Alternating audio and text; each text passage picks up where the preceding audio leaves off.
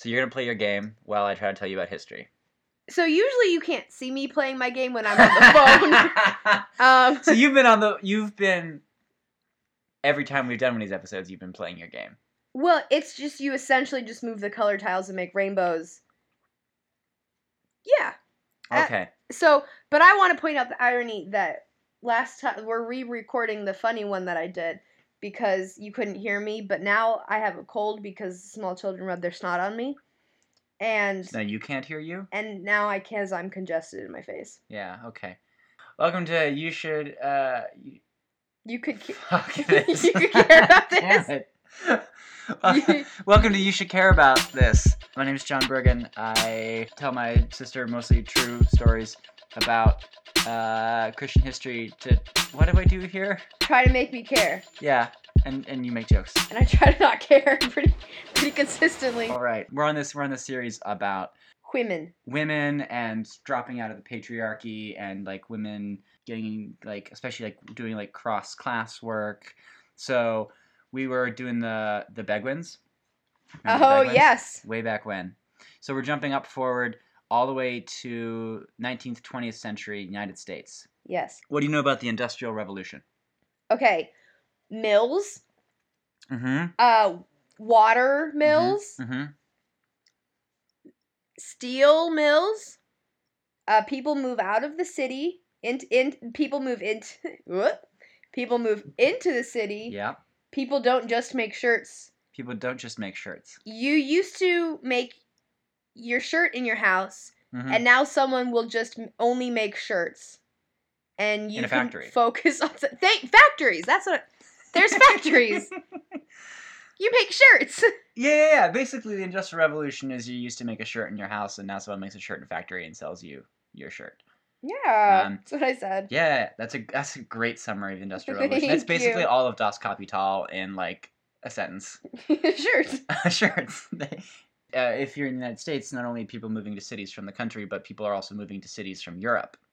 Uh, like 12 million people moved from mostly Eastern Europe to United to the United States during the Industrial Revolution. They a lot of them moved to cities. This is why we have cities like Buffalo, full of Polish people, and and uh, Pittsburgh, the city we're in right now, which is full of Polish people. so feminism. Pro. Pro, yes. What do you know about first wave feminism? uh racist one of the more racist of the waves um we're talking some of them might have worn bonnets So the, the women's are we talking suffragettes Yeah, yeah, yeah. We're talking su- pre-suffragettes yeah, yeah, yeah. Suffragettes. okay Late 1800s, early 1900s. so maybe not bonnets necessarily but um probably horses the women wanted to vote and the men said nope and the women said well but just white women and the men said maybe and factories women worked in factories and textiles. yeah, uh, bicycles. Are you just naming things? no, no. There's a whole thing uh, where there were bicycles that were invented, um, and there was a whole theory that some men put out that uh, women couldn't ride bicycles because it would dislodge your uteruses, and then they would roam free throughout the body. Your uteruses. Plural. They would roam free throughout the body. Um, they also some men also argued that women couldn't ride trains because it would uh, jostle your uterus loose, and then it would like come up to your neck. I. I, I've, I've ridden on those trains before. In the late 1800s, there's this new women movement, which is a very first wave feminist movement. Um, it's women getting professional jobs and getting college degrees, riding bicycles, often moving to cities and getting engaged in progressive causes. It's very white middle class. Uh, it's also really queer. Um, a lot of these women are engaged in, in lesbian relationships while they're doing this. Um, and so we've got our industrial revolution we've got our like first wave feminist like young women go to wellesley get an english degree move to new york get a typist job and get involved in like some progressive cause and one of the the third factor in this in this sort of response to the industrial revolution is the social gospel movement so this is um, do you remember um, way way back talking about the oberlin wellington rescue Yes. um, do you remember the word post millennialist Yes. What's the word post millennialist mean? Hang on, Eamon has an answer. Eamon, what's a postmillennialist? So postmillennialists are the folks who believe that uh, the reign of Jesus begins after a thousand years of suffering, as opposed to before or during a thousand years of suffering. Is that correct? So, postmillennialism, it, it's not a thousand years of suffering. It's the golden age.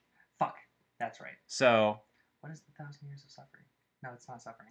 There's some time of tribulation, is there not? there, well, there's always a time of tribulation, but uh, postmillennialism, the, politically, the difference between pre- premillennialism and postmillennialism is that premillennialism says that Jesus comes back before the reign, which basically means things have to get worse and worse and worse and worse and worse, and then Jesus will come back and save us. Postmillennialism is like things are going to get better and better and better and better and better. We're going to have a thousand years, of the golden age, and then Jesus is going to come back. Here So go. it's, are we trying to make the world a better place? Or are we trying to watch it burn? I think we're trying to watch it burn. That's where I came out when I read all of this stuff. Watch it burn. That, that's why I always. Aaron, you had science. jokes. Go outside, Eamon. This is gonna be a, a shit show to edit. I hate all of you. Go outside. Um. Oh, my post millennial uh, po- post millennials are the people that don't just ruin brunch; they they ruin Lupper. Post millennials are the people that don't just ruin rosé; they ruin the entire wine industry. Post millennials are the people that don't just care about conflict free diamonds; they don't even wear rings at all. What are the other millennial jokes that are out there? I thought you were gonna make a Post Malone joke. Oh man! post post millennials are the ones that don't just have two braids and face tattoos; they have three braids and face tattoos. that one didn't land as quite as well. No, I didn't have it. the social gospel movement is a later branch of postmillennialism, so it's different from uh, a lot of the evangelical theologies we see today, um, and it puts a big emphasis on the kingdom of God. Right? It, uh, this, Yes. this huge idea of uh, so Jesus talks a lot about kingdom of God. We're gonna we are a part of the kingdom of God. Jesus talks a lot. Well, some more times than others, uh, but the kingdom of God is a thing we're a part of. It's a thing we're building, and they really concretely identify the kingdom of God as a thing that happens on earth that involves change in social relationships and change in economic relationships, and basically they equate it with Christian socialism. Yes. So it's a, a broadly socialist movement arguing for sort of creating, turning the United States into a society that actually functions on the principles that Jesus lays out. Yes. We're clear? Yes. Great. So we got our industrial revolution in one camp, Yes. We've Feminists. our feminists, we've got our social gospel folks. Yes. Social gospel is mainly remembered as a bunch of men who say things. Walter Rauschenbusch wrote a book. I'm sure he did. Other people wrote books. I'm not interested in a history of men who said things. Me um, neither. because the other side of the social gospel movement is a movement of women who actually did things. Men said things, women did things. This is a brief history of humanity. In uh, England, in the early 1900s, there's um, there's something established called a settlement house. yes. Settlement houses, Toynbee Hall. Toy And- boat. Toy boat. Toy boat. Ah, okay, Toynbee so Hall. this Mr. Scott was our history teacher in high school. He taught us U.S. history, and he taught us about Jane Addams. hmm What do you know about Jane Addams? She has two braids, just like Post Malone, and works with monkeys, chimpanzees, and That's Jane Goodall. Jane Addams worked in England, Nope, worked in New York City, Chicago City, Chicago. Chicago, with uh, settlement houses, which started in England. You want to do the podcast? You just want to take it over? Was that how your turn? Was it is is in England involved?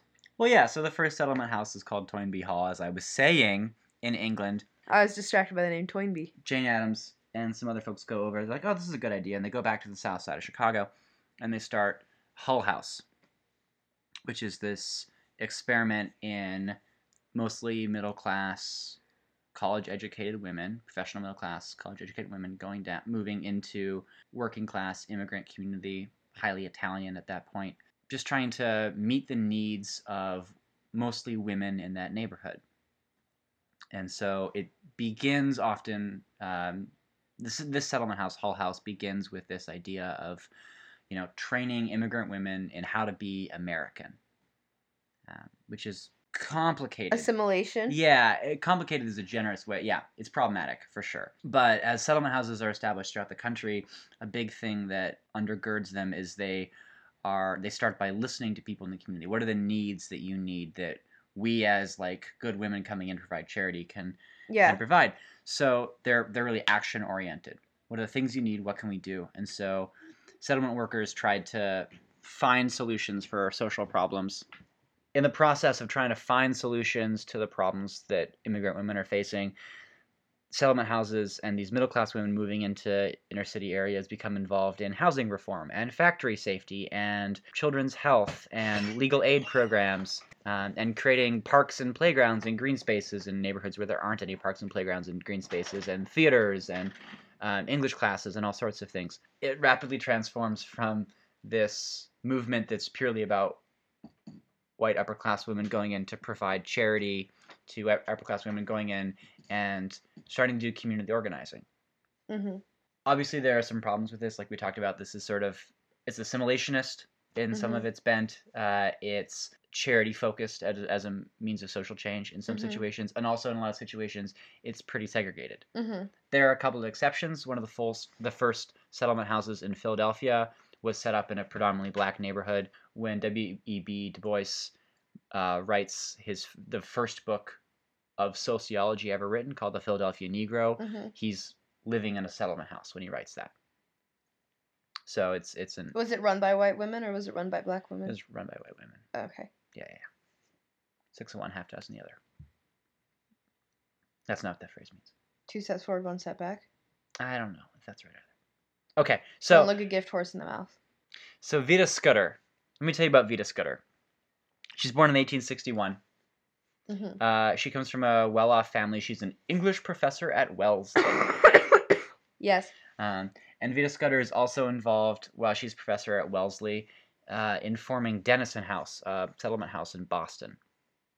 And through the the work in that community in Boston, she starts supporting uh, women workers who are on strike.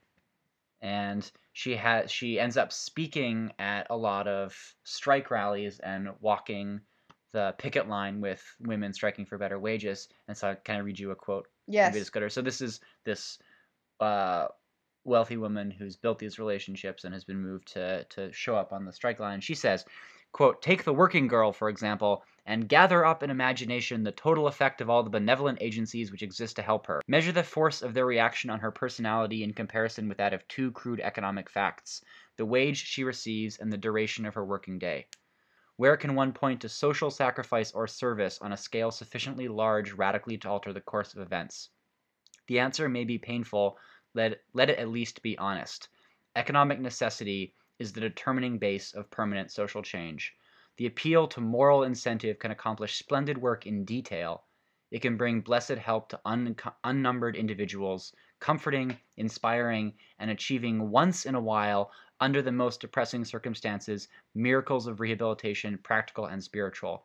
But unaided, it is in the main helpless to, co- to compass that decent society we crave, and which, to our shame, 2,000 years of Christianity has failed to realize. So, in case all of that fancy English professor language obscured the point, she basically is saying 2,000 years of Christian charity has failed to alter the economic reality for working people. What we need is something that will increase the wages that women receive and decrease the number of hours they have to work. hmm We need a high minute we need a high minimum wage and we need an 8-hour workday. And charity doesn't matter. Okay. And that is Vida Scudder's formal position and she only learns that cuz she's part of a settlement house and goes and builds relationships with working women. I feel like she makes a good point. Yeah. Um, she died on October 10th, Six And- days before I was born. 1954. Wrong year. Uh-huh. And so her her death, October 10th, is still a feast day for the Episcopal Church in the United States. So on October 10th, let's all have a feast. And Eat some vittles for Vida. uh, it's actually not the not the worst line you've had. It's not. Mm-mm. Um, so this is sort of the legacy of settlement houses is that they um, pop up in the early 20th century as first this charity process and then become this uh, means by which some women are radicalized and, and communities begin to do organizing. Um, they provide a lot of strength for uh, women's union organizing. Uh, and ultimately, they lead to the formation of social work as a profession. Yes. Um, Jane Addams is often credited as the, the sort of godmother of social work. Most settlement houses no longer exist today, or if they do, they exist as uh, like neighborhood organizations, hmm organizing community events and like political events and stuff like that. But yeah, this it's this this this fascinating fascinating experiment in like women trying to take really seriously the effects of the industrial revolution and what it means to be a new woman in this moment and trying to take seriously the social gospel and not just be you know some man preaching nice words on a sunday morning but actually like moving their entire lives into a city and changing their life Doing stuff. doing stuff uh, what did you learn today I learned about the Industrial Revolution in the t-shirts in the factories, and I learned about uh, Jane Goodall. It was with the chimpanzees, and Jane Addams was with the social work and in Chicago. And it started off as charity, and it moved into a way that women were able to radicalize and do community organizing. And Vida Scuttle. Scudder. Scudder, yeah, it was close, was had words, many, many words about um, how Christianity, charity, charity of Christianity hath failed and will do better. as a t-shirt that a friend of mine is designing says uh, god gave us one day of rest unions gave us two